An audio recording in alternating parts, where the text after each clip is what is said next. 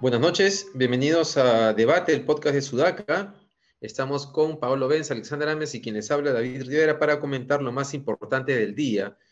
Y vamos a comenzar con la tensión que se ha generado durante la mañana por las actas impugnadas, por saber si es posible que se revierta el resultado electoral registrado hasta este momento, que da por ganador a, a Pedro Castillo con aproximadamente 0.5 puntos porcentuales, pero Perú acaba de ganar un partido importante después de venir de perder con Colombia 3 a 0. Ha ganado en Quito 2 a 1.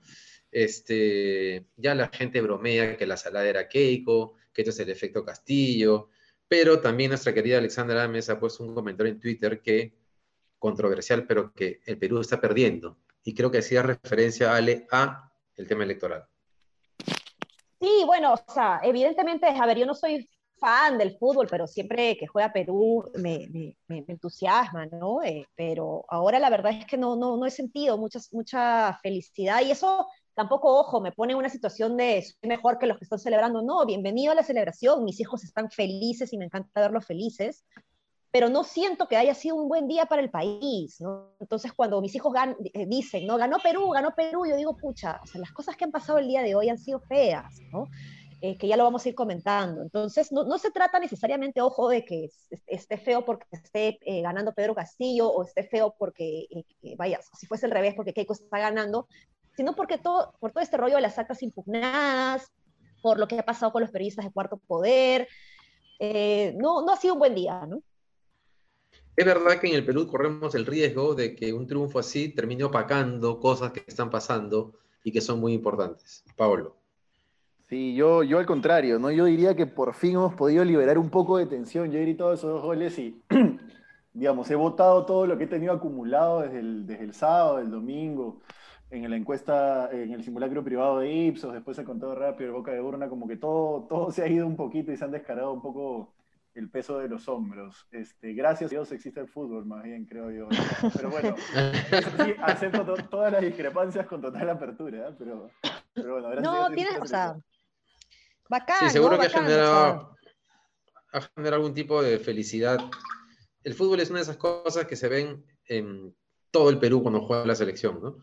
Este, entonces es fácil generar algún tipo de alegría en medio de toda esta tensión que, que Ale refleja bastante bien, porque en paralelo al triunfo de Perú, tenemos una situación en la que el candidato de Perú Libre sigue arriba. Veo a estas alturas del partido que se ha ampliado un poquito la, el margen, ¿no? he entrado ahorita después de, había entrado hace media hora, contabilizadas 98.235, ojo, a crecer. Y, se, y se amplía el margen hasta casi un punto. Eh, Perú Libre 50.45, Fuerza Popular 49.54. Eh, el punto que plantea Ale tiene que ver con que si uno hacía los cálculos del voto extranjero con el voto rural pendiente de contabilización, eh, digamos que estaban tas con tas, pero eh, entonces ahí venía la expectativa de eh, Fuerza Popular de ganar en mesa, a partir de la denuncia que hizo ayer y de las actas impugnadas. Solamente un comentario antes de entrar a lo impugnado.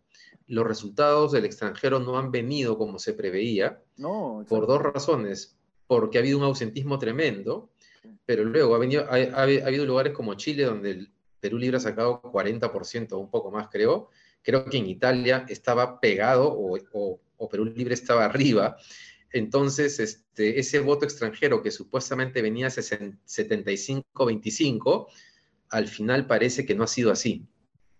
Que, claro, ahí te das cuenta cómo la campaña anticomunista no caló tanto ni siquiera en personas que probablemente se fueron en una época en la que se tenía un gobierno, llamémosle, ¿no? Socialista, de izquierdas, como sea, un gobierno económicamente, claro, económicamente estatista. Entonces, ni siquiera en ellos parece haber calado tanto. O, bueno, estamos de hecho en Sudaca armando un artículo específicamente sobre el voto extranjero para entender sus motivaciones, pero también lo leería como que el, el, PEX, que, al cual incluso se le ha creado una, creado una circunscripción electoral específica, el PEX nunca ha estado muy metido en la política nacional. Muchas de estas personas que, que, no van a votar son personas que no quieren volver a mirar atrás, es decir, que no quieren volver pronto al Perú y que no realmente no les afecta directamente quién sale elegido presidente. ¿no? Eso es una cosa. Lo otro, yo sí quiero criticar lo que ha hecho Keiko Fujimori ayer, y ahí voy a entrar, antes, antes de criticarlo voy a entrar en, decir una cosa bien sencilla, ¿no? Yo antes del día de la elección puse un tuit que decía algo así como que Keiko había demostrado en los últimos cinco años que odiaba al país, ¿no? Que, lo único que le importaba era ganar cuotas de poder a ella y no importaba si se, si se perjudicaban todos los peruanos, ¿no? Etcétera. Ya, eso ya estaba demostradísimo.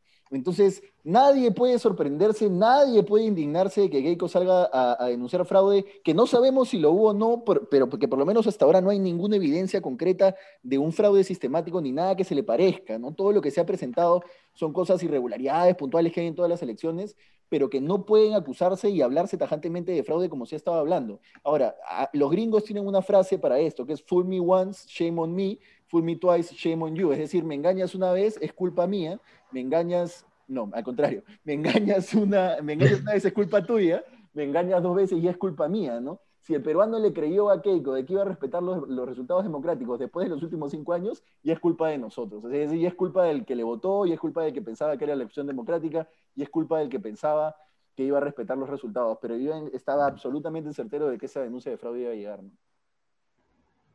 Complicado, ¿no? Eh, ah, dale, David. No, vale, solamente quería decirle a Pablo que es peor que eso, porque hay gente, como esta chica Vania no sé qué, que está afirmando lo que Keiko Fujimori dijo. O sea, hay gente que no solamente no es que peque de ingenuo, sino que en este momento cree que lo que ha dicho Keiko Fujimori es cierto y que lo que hay que hacer es ir y ganar esos votos en mesa. ¿Cuál es, Vania, esa, chica que ha insultado Esta... que o algo así? Sí, la misma, la que como, sí, sí ella, la que va a ser el líder la líder de la renovación popular pronto. Ya, ya, ya. Eh, sí, bueno, los chats también, eh, los chats de mi colegio, yo pensé que las cosas iban a calmar desde, desde, el, domingo, ¿no? Y se ha puesto peor, se ha puesto peor el nivel de encrispación y, no es bueno, ¿no? Por eso es que decía, me preocupa y, es eh, muy Em, por decirlo menos, es, es, irresponsable, ¿no? Que se promueva de alguna manera esta posibilidad de que haya un fraude, eh, porque si bien Keiko Fujimori ha cuidado mucho sus palabras, ¿no? ha sido muy cautelosa con lo que ha dicho, ¿no? ha dicho que respetan eh, la entidad electoral ¿no? y que se trata más bien de eh, impugnaciones en mesas, no queda claro pues para los ciudadanos realmente qué está pasando, entonces se confunde, ¿no? y, y, eso es lo que trae mucha indignación, eh, incertidumbre, em, por, un por un lado y por el otro también, ¿no? Porque el otro lado también está diciendo, oye, o sea, que, o sea, que van a impugnar nuestros votos, nuestros votos no van, a, no, van a, no van a pasar. O sea, hoy día me han escrito de ambos lados a preguntarme qué está pasando y la verdad es que yo tampoco entiendo mucho qué es lo que han, han, han hecho, ¿no? Ya Transparencia ha dicho, por si acaso no se puede impugnar eh, desde el lunes, ¿no? Porque dio a entender eso Keiko Fujimori que habían empezado a impugnar. Se impugna eh, después del conteo el mismo día de las elecciones y se impugna en función a, algunos votos que puede, en donde se pueden haber presentado irregularidades, ¿no? Entonces, em, eh, la gente está muy nerviosa, ¿no? De, lo, de, lo, que pueda pasar de uno u otro lado y las declaraciones de ayer de, y el hashtag, este fraude en mesa, pues no, no están ayudando. Sí, ojo con lo de Keiko Fujimori ayer, que, que, que, Ale, que porque para mí ese discurso que no estamos diciendo que hay que son los órganos electorales, sino el Partido Perú Libre, cuando hablas de fraude, digamos, ¿quién se encarga de resolver?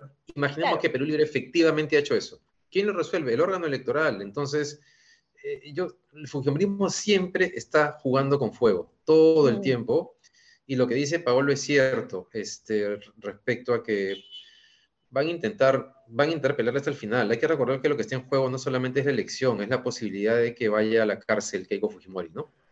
Este, y, además es, es eh, a, ver, hay que entender cómo funciona el discurso político para poder entender por qué el que Keiko no haya dicho directamente, o por lo menos no haya tenido un discurso tan virulento, tan agresivo contra los organismos electorales, no importa, ¿no? Que es Fabre, por ejemplo, decía que tú no convences directamente a las personas de que lo que tú estás diciendo es correcto, sino le das a las personas que ya están convencidas las herramientas para que evangelicen al resto, ¿no? Por ejemplo, los Sheput o los González Posada. Si Keiko ha sido cautelosa, González Posada y Sheput han sido absolutamente no cautelosos y han prácticamente dado por hecho un fraude que no se puede dar por hecho con la evidencia que se ha, que se ha presentado. ¿Quién más que, que, que digamos, ¿Quién más que el periodismo independiente, por ejemplo, estaría dispuesto a investigar un fraude si tuvieran evidencias reales de que lo hay? Pero lo que se ha presentado no es eso, no es eso. Así funciona la construcción de un discurso político.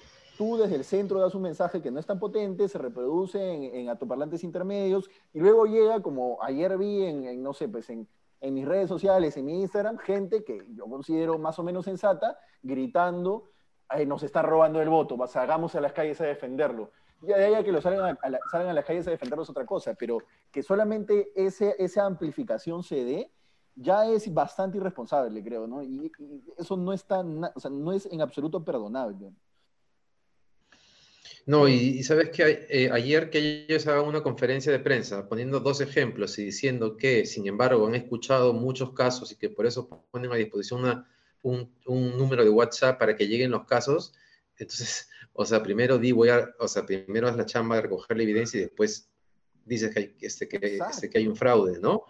Pero no haces una conferencia de prensa diciendo que hay un fraude para recoger evidencia. es bien irresponsable. En cortito, en cortito, cuando tú dices que hay un fraude, lo que haces es ponerle presión a una democracia que ya ha pasado por demasiadas cosas. Venimos de cinco años donde hemos tenido tres, cuatro presidentes, dos congresos, etcétera, etcétera. Una democracia que ya es muy frágil en la que nadie cree y encima le pones más presión. Yo siento que lo que estás haciendo, y, y perdóneme que me vaya tan de avance quizás, es creando las condiciones para que se dé un golpe o algo similar, para que se dé un quiebre democrático. Estás creando el discurso y estás haciendo cundir el discurso en un momento en el que ese discurso puede cundir para que haya un quiebre democrático. Eso tiene que apuntarse, tiene que, tiene que quedar claro quién está haciéndolo, quiénes están fungiendo, de parlantes, y luego tiene que haber por lo menos juzgamiento, juzgamiento público, ¿no? Si no va a haber juzgamiento en la justicia, digamos, ¿no? Eso está mal. Sí, o sea, siguiendo, siguiendo lo que dices, Paolo, estamos acribillando lo único que hemos podido construir en estas décadas de, em, fortalecimiento de la gobernabilidad democrática, ¿no? La, eh, la, legitimidad de los procesos electorales. Es lo único que hemos podido conquistar en estas décadas y estás acribillando eso, la única cosa que nos permitía llamarnos democracia, ¿no? Cuando sabemos evidentemente que la democracia es mucho más que eso, pero eso chiquitito, esa, esa única condición que teníamos, ya la estás acribillando. Sí.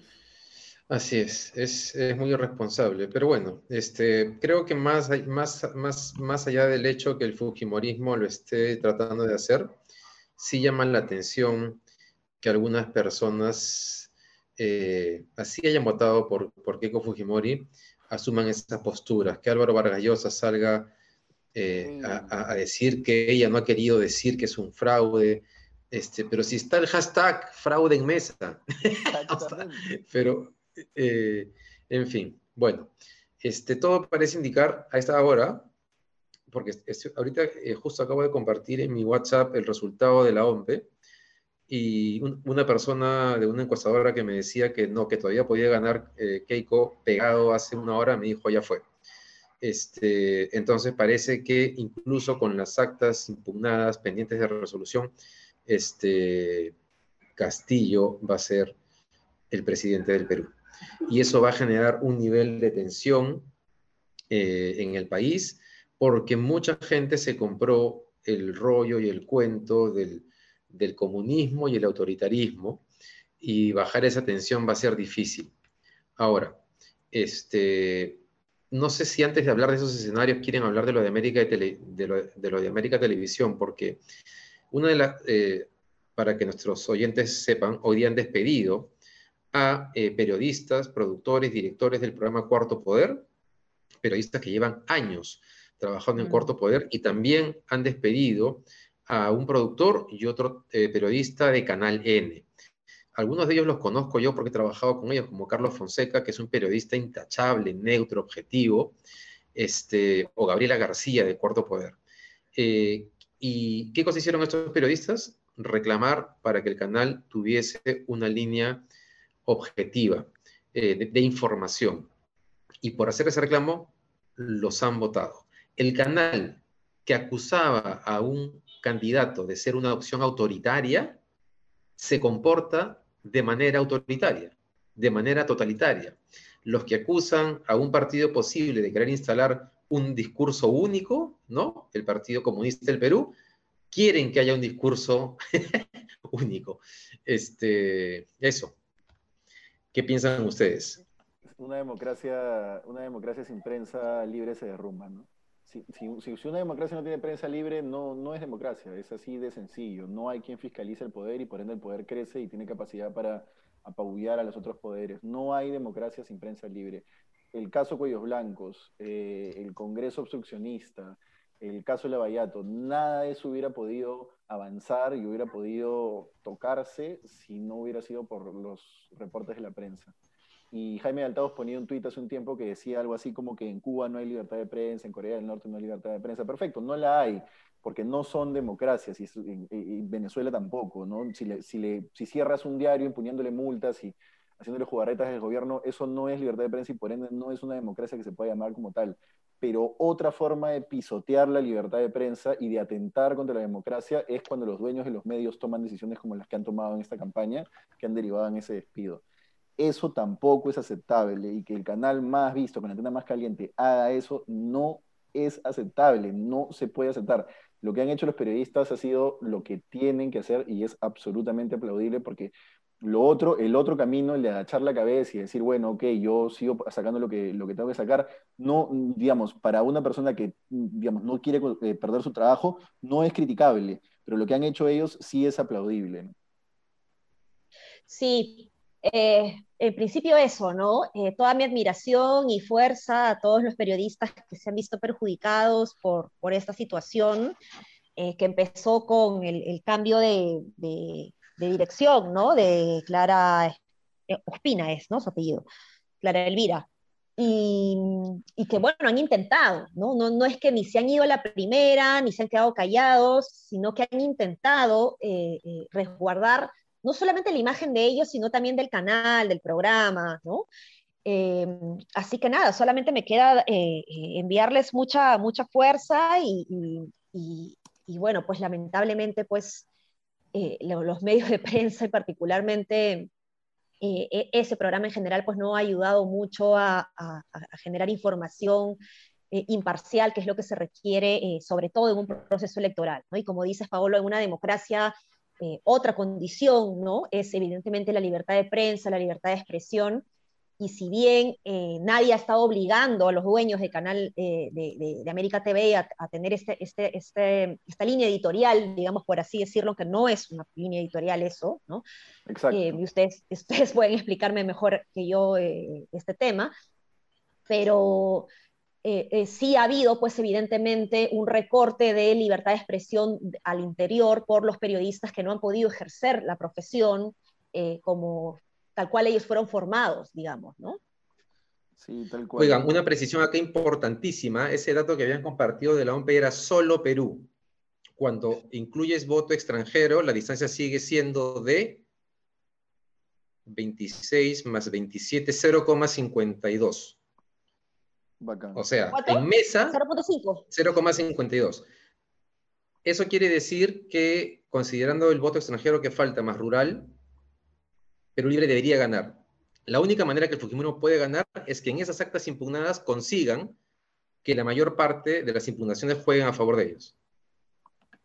Claro, claro. Y ya tienes, y ya tienes a, los estudios de abogados, este, ¿Ha visto, ¿Ha visto esa foto de los, de los, directorios de los estudios de abogados llenos de gente revisando actas y con las pantallas en la OMPE? Pero eso es verdad. Parece que sí, pero tampoco es que ellos sean, sean muy especialistas en derecho electoral, ¿no? Entonces, yo no sé si están ayudando mucho realmente. Este, sí, pero quiere decir que, o sea, que su plan es pelear, es, es pelearla, este, es pelearla con todo, ¿no? y, que, y que no solamente el Fujimorismo el que está interesado en hacerlo, sino este, eh, también hay estudios de abogados dispuestos a hacer todo lo que sea posible porque eso, porque eso sea así, ¿no? Por darle la vuelta a la elección.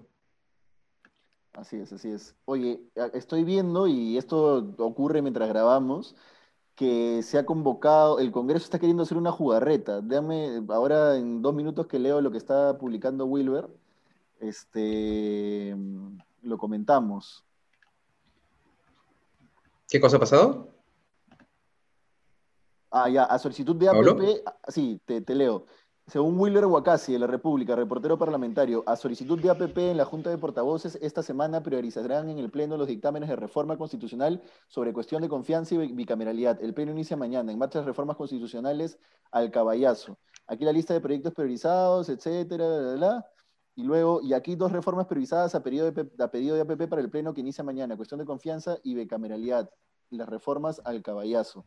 Entonces parece que el Congreso finalmente sí va a tocar el tema eh, de bicameralidad y de reformar la cuestión de confianza. Veamos en qué sentido, porque ha ganado o parece que va a ganar Castillo, para no darlo ya por ganador, porque no es efectivamente ganador, ¿no? Este, y, el Congreso, y el Congreso responderá. Y lo que me tinca es que este Congreso no quiere que Castillo se quede mucho tiempo, ¿no? Ahora, yo ayer dije que el mejor camino para este país es que lo vaquen a Castillo, pero que lo vaquen con las reglas de juego claras, ¿no? No que le hagan una cochinada, porque nadie puede asumir un gobierno democrático si es que te acaban de dejar una cochinada del Congreso anterior. Así es. Terrible. No, sí, sí, terrible. Eh, el Congreso va a ser de las suyas, ¿no? Eh, eh, ha aprovechado pues la cuarta legislatura que nos hemos indignado un día y de ahí no sé qué pasó, que las elecciones pues nos han absorbido, ¿no? No, no, no hemos podido realmente eh, enfrentar como, como solemos hacer, ¿no? Eh, eh, a, este tema y, están aprovechando esto para hacer pues las reformas que, que más les convengan para, para, para hacer de las suyas, para variar, ¿no? Así es. Ojalá que se pueda frenar. ¿Eso se vota cuándo, Pablo? Eso es lo que estoy averiguando, pero lo que O sea, hoy día la agenda de portavoces. O sea, lo que se ha aprobado es la agenda de portavoces. Así es, es lo que se va a priorizar. Así es. Y ya, pero entonces, pero se prioriza para ser votado esta semana, porque estamos martes. Ahí me agarras, estamos en pleno, en este es el en vivo casi, pero bueno, estoy, estoy justo bajando y leyendo lo que está publicando. Y acaba de salir. Sí, último dice. Eh, grupo de Constitución aprueba otro dictamen de para reformas al caballazo. Ley de reforma constitucional que otorga independencia a los procuradores del Estado y crea Procuraduría General del Estado como organismo constitucional autónomo. Eh, bueno, creo que esto ya da para comentarlo en el podcast de mañana, ¿no? Como, como siempre hacemos con esta noticia, pero quería dejarlo acá igual porque está ocurriendo en ese momento y es, es importante. Así es. Bueno, creo que eso ha sido todo. ¿O hay algo más que quieran comentar? Creo que eso es todo. No, eso es. Eso es. Eso es esperar y bueno, esperar los resultados que se van a recibir todavía mañana. Está muy pegado, todo parece indicar que con el voto rural y extranjero, como decíamos hace un rato, se debería mantener la distancia, pero claro, todavía falta eh, los votos impugnados, ¿no? Que eso va a ser una pelea inmensa que no sabemos cuántos días va a tomar resolver. Entonces, tal vez nos pasemos en realidad este, varios días sin saber efectivamente, eh, definitivamente, digo matemáticamente, quién, eh, quién ganó la elección. Bien, hasta mañana. Un abrazo. Un abrazo. Nos vemos.